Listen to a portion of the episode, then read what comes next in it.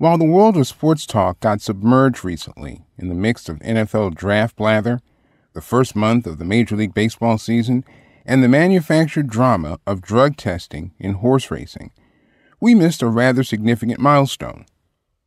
On Friday night, the WNBA opened for business for its 25th season, a pittance framed in comparison to the history of men's professional sports in the U.S., but important nonetheless in the story of American athletics.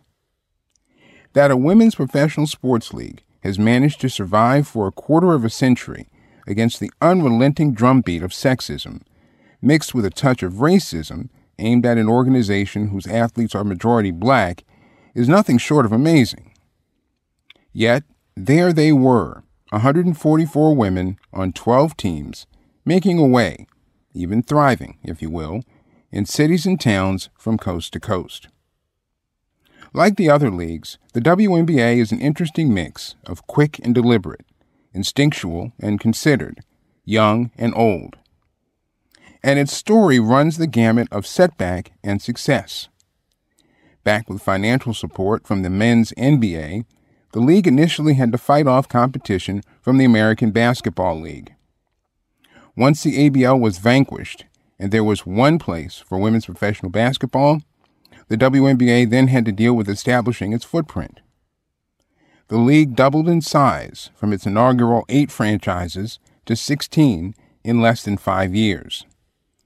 The rapid expansion proved to be unwise, as teams in Charlotte, Cleveland, Houston, Miami, Portland, and Sacramento all folded, while franchises in Detroit, Salt Lake City, and Orlando relocated, in some cases twice. When the dust settled, the WNBA lineup locked in on what appears to be a more manageable 12, though there is talk in some circles that the league needs to grow again to encompass burgeoning talent and interest. Indeed, for some, the WNBA and its players have become something of cultural icons, a perception based in large measure from the way the parties have conducted themselves socially and politically. Don't forget that it was WNBA players who took the first step forward in speaking out against the rash of police involved shootings of mostly people of color, often at great financial peril given the dramatic pay gap between what men and women make athletically. The players of the Atlanta Dream took things one step further last summer, rising up against their owner, Republican U.S. Senator Kelly Loeffler, and her branding of Black Lives Matter as anti American.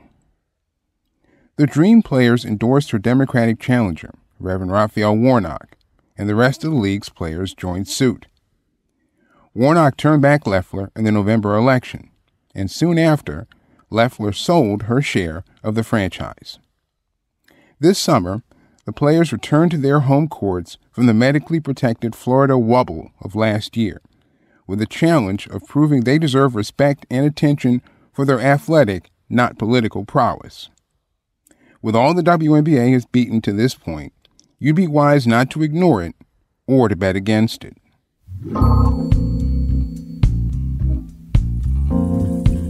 And that's how I see it for this week.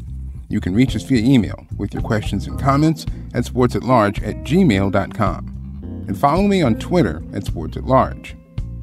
Until next week, for all of us here, I'm Milton Kent. Thanks for listening and enjoy the games.